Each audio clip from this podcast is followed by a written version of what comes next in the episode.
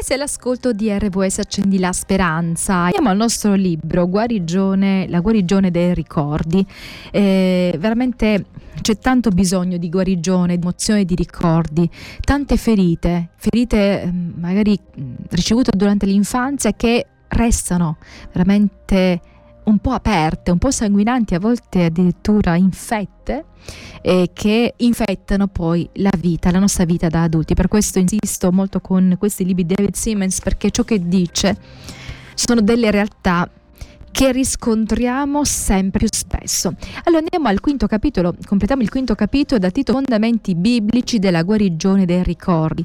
È importante eh, pregare in modo specifico quando appunto ci sono dei ricordi che eh, veramente influenzano così tanto la nostra vita relazionale, la nostra vita eh, del presente che devono per forza essere, essere, riscoperti, essere cercati, perché quei ricordi sembra che si, eh, come se fossero seppelliti sopra tanta, tan, tante macerie.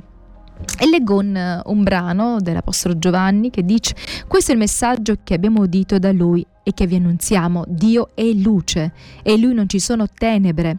Se diciamo che abbiamo comunione con lui e camminiamo nelle tenebre, noi mentiamo e non mettiamo in pratica la verità. Ma se camminiamo nella luce come egli è nella luce, abbiamo comunione l'uno con l'altro e il sangue di Gesù, suo figlio, ci purifica da ogni peccato. Se diciamo di essere senza peccato, inganniamo noi stessi e la verità non è in noi. Se confessiamo i nostri peccati, egli è fedele e giusto da perdonarci i peccati e purificarci da ogni iniquità. Se diciamo di non aver peccato, lo facciamo bugiardo, la sua parola non è in noi. Quindi è importante confessare, è importante portare alla luce ciò che è rimasto nel buio e che eh, sembra essere nascosto, perché fino a quando è lì nascosto, fino a quando non lo confessiamo veramente apertamente al Signore e a volte è necessario confessarlo anche a qualcuno di cui ci fidiamo che può pregare per noi, ecco quel, quel ricordo, eh, quella ferita resta lì sempre, sempre eh, a portarci eh, del dolore dolore.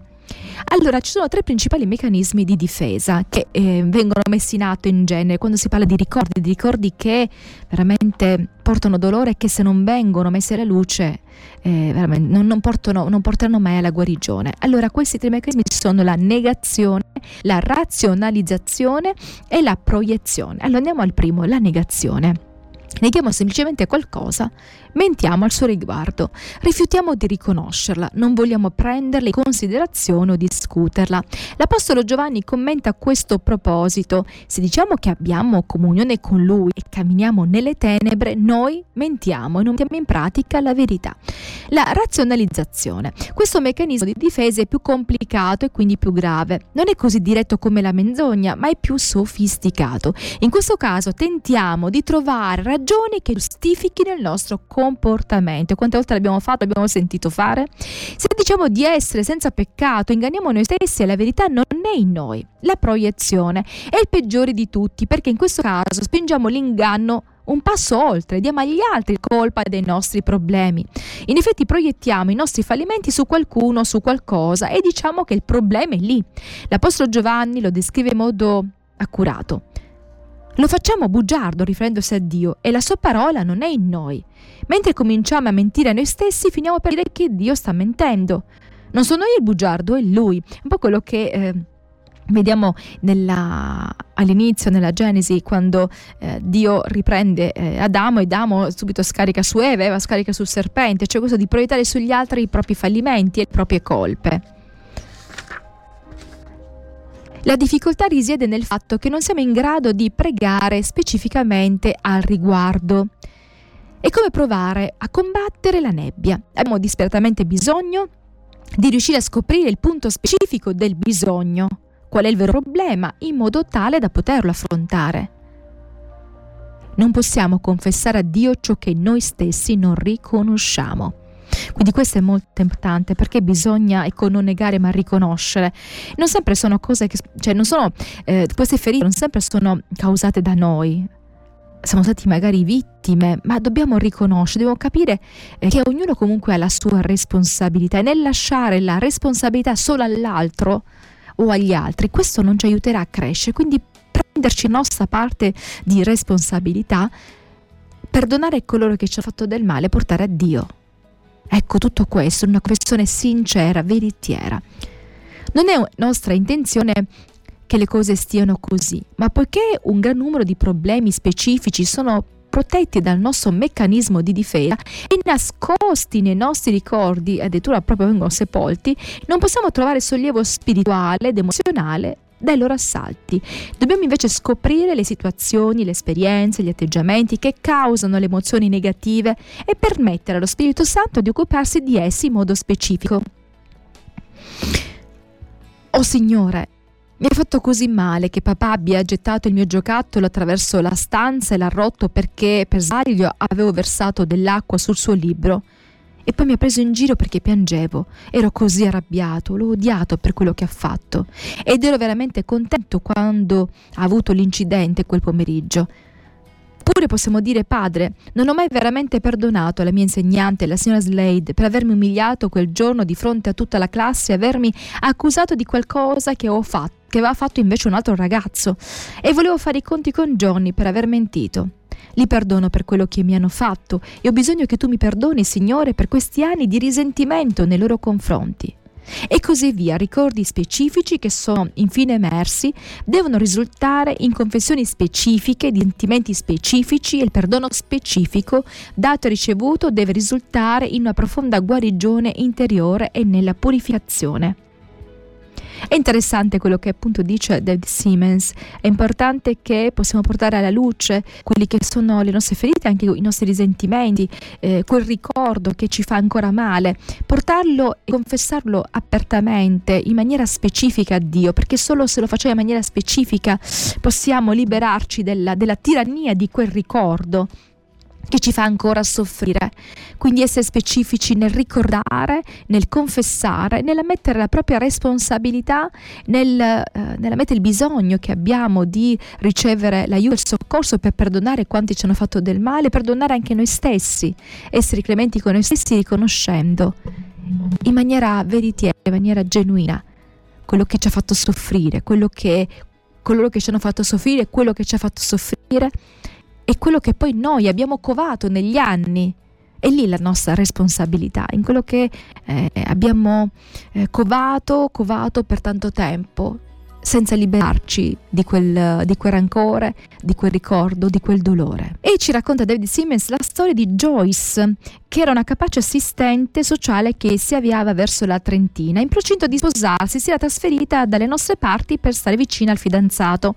Nel giro di sei mesi egli ruppe il fidanzamento. Distrutta Joyce cercò aiuto in quanto lo shock del rifiuto l'aveva costretta a rendersi conto che lo stesso schema aveva caratterizzato tutte le sue relazioni con gli uomini. Si recava al lavoro in auto con uh, altre donne che non gradivano quando era il suo turno di guidare. Le dicevano che avevano paura perché guidava rabbiosamente. Due colleghe erano sposate e Joyce notò che per più il loro matrimonio era felice, più lei si arrabbiava. Era invidiosa delle loro buone relazioni. A parte il suo fidanzamento finito, finito male, era stato ciò che uno di loro le aveva detto a convincerla di avere bisogno di consulenza. E gli aveva detto questo ragazzo, Joyce, tu sei senz'altro una persona tranquilla, ma sei sempre arrabbiata. E così nel corso di una consulenza Joyce parlò della sua famiglia, una famiglia in cui si beveva smodatamente, conflitti, litigi raggiungevano proporzioni incredibili ma la mancanza di affetto e di amore paterno avevano lasciato il segno e Joyce cercava costantemente di riempire il vuoto nel suo cuore andando di ragazzo in ragazzo. E così ripercorremmo in preghiera una lunga lista di feriti e di odi, di umiliazioni e di sensi di colpa. Si sprigionò un fiume di emozioni e dopo una dura lotta trovò la grazia per perdonare ed essere purificata dalla sua amarezza. Lo spirito sollevò il velo dei ricordi e le affinò la memoria. I particolari specifici di una squalida notte trascorsa con un uomo divennero lampanti. La sua preghiera era un urlo straziante che diceva così: Oh Gesù, mi sento così male, mi sono lasciata cadere così in basso, non ho saputo essere una tua testimone. Ho perso tutto il rispetto di me stessa, non ho la fede in me stessa per mettere in pratica le mie convinzioni. Ho perso ogni speranza su di me e sento che l'hai persa anche tu. Allora comprese quella notte, che quella notte aveva rappresentato una svolta decisiva per quanto concerneva l'odio nei confronti di se stessa e per la disperazione. Da allora aveva sentito che Dio la stava punendo, aveva preso a punire se stessa col suo comportamento sessuale autodistruttivo. Ora in preghiera lasciò che il Dio amorevole e misericordioso si prendesse cura di lei mentre riviveva quell'orribile notte. Fu una vera gioia due anni dopo poter officiare il suo matrimonio con un giovane profondamente consacrato. La parte più bella della cerimonia fu quando entrambi raccontarono come Dio avesse preso i pezzi della loro vita e li avesse messi insieme, donando loro un nuovo inizio. Lei mi ricorda sempre che il processo di guarigione aveva avuto inizio quando riuscì a confessare a Dio in modo specifico tanti problemi per i quali prima di allora aveva pregato solo in modo generale. Il principio della vita del corpo richiede che alla fine di ottenere la guarigione i cristiani esercitino un ministero reciproco. Infatti per questo l'Apostolo Giovanni eh, dice che bisogna pregare no, per gli, gli uni per gli altri. Quando dice la preghiera della fede salverà il malato e il Signore lo ristabilirà. Se gli ha commesso dei peccati, gli saranno perdonati. Confessate dunque per i vostri peccati gli uni agli altri, pregate gli uni per gli altri affinché siate guariti. Quindi spesso la guarigione arriva quando, eh, guarigione fisica, ecco, arriva quando noi confessiamo al Signore i nostri peccati in maniera specifica, quando andiamo proprio al centro di quei ricordi che condizionano e ci avvelenano la vita. Signore stesso disse, in verità vi dico anche, se due di voi sulla terra si accordano a domandare una cosa qualsiasi, quella sarà loro concessa dal Padre mio che è nei cieli. Poiché dove due o tre sono riuniti nel mio, nel mio nome, lì sono in mezzo a loro. Il tipo di preghiera che ha luogo durante la guarigione dei ricordi corrisponde perfettamente alle esortazioni a confessare i peccati gli uni agli altri, ad accordarsi riguardo al soggetto prima di chiedere un esaurimento. Il 23 settembre del 1984 comparve un articolo sul New York Times che diceva la confessione potrebbe fare bene al corpo. La confessione, qualsiasi cosa essa possa fare per l'anima, sembra far bene al corpo. Studi recenti mostrano in modo persuasivo che individui in grado di confidare gli uni agli altri sentimenti che li tubano o qualche evento drammatico piuttosto che sopportare lo scompiglio in silenzio sono meno suscettibili di ammalarsi. L'articolo riportava di seguito diversi esperimenti che confermavano i benefici sulla salute a lungo termine derivanti dal confidare agli altri i nostri segreti più dolorosi. La ricerca del dottor James Pinbacker mostra che l'atto di confidare in un altro protegge il corpo contro dannose tensioni interne che sono conseguenze del portarsi dentro un pesante fardello emozionale, come un rimorso inespresso. Una ricerca simile condotta all'Università di Harvard mostra che coloro che non si confidano con qualcun altro hanno un sistema immunitario meno efficace. E il salmista Davide scrive un bellissimo salmo in cui eh, mette in evidenza queste cose, il Salmo 32. Beato l'uomo la cui trasgressione è perdonata, il cui peccato è coperto. Beato l'uomo a cui il Signore non imputa l'iniquità e nel cui spirito non c'è inganno. Finché ho taciuto, le mie ossa si consumavano tra i lamenti che facevo tutto il giorno. Che giorno e notte la tua mano si appesantiva su di me, il mio rigore inaridiva come per arsura d'estate. Davanti a te ho ammesso il mio peccato, non ho taciuto la mia iniquità. Ho detto confesserò le mie trasgressioni al Signore e tu hai perdonato l'iniquità del mio peccato. Perciò ogni uomo pio ti invochi mentre puoi essere trovato. Tu sei il mio rifugio, tu mi proteggerai nelle avversità, tu mi circonderai di canti di liberazione.